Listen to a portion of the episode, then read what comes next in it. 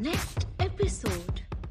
High ambitions, desperation, and greed will make humans lose sight of their moral compass and engage in unethical behavior.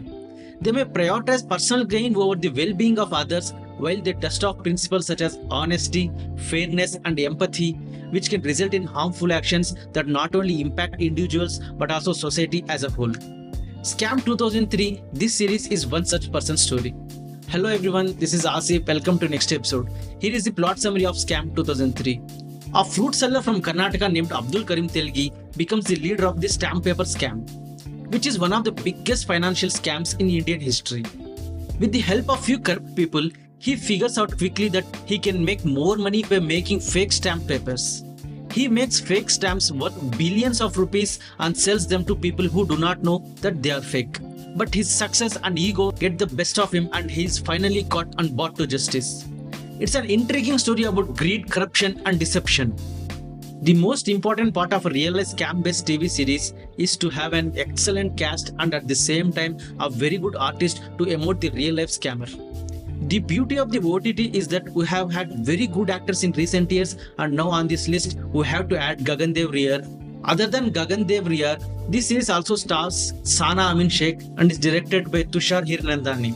Not only the leading cast, but every other cast member has been true to their characters with decent performances, except Mukesh Tiwari, whose role as a police officer felt a bit weird this time. I feel a few of his scenes were in were not directed properly. The intro songs and graphics were all fantastic even this time. Another big aspects of shows like this is that the background score. The background music and the theme song for Scam 1997 was given by Achint Thakkar, a fan of his music man. But this time they have retained the original theme song but changed the composer to Ishan Chabra. I was a bit worried at the start in some parts, but to my surprise, Ishan has done a fantastic job. Now coming to the story part. Most of the series stories are available in the public domain through news articles and documentaries. But how do you make this story interesting, which we all already know? That's the biggest question.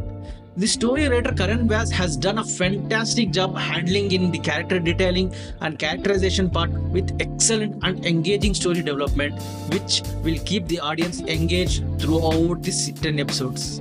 On the other hand, what I did not like was the glorifying of the lead character because it was not done in a balanced way, which made me very uncomfortable.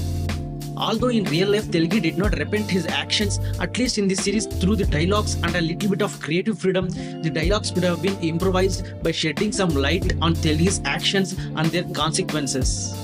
And the director could have balanced the rise and fall of effective crime and punishment. Can you binge watch this series?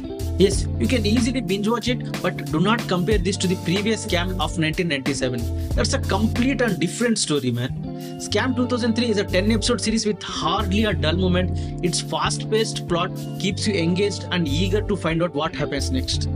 This series effectively captures the intensity and complexity of Telgi's criminal activities, making it a thrilling watch from start to finish.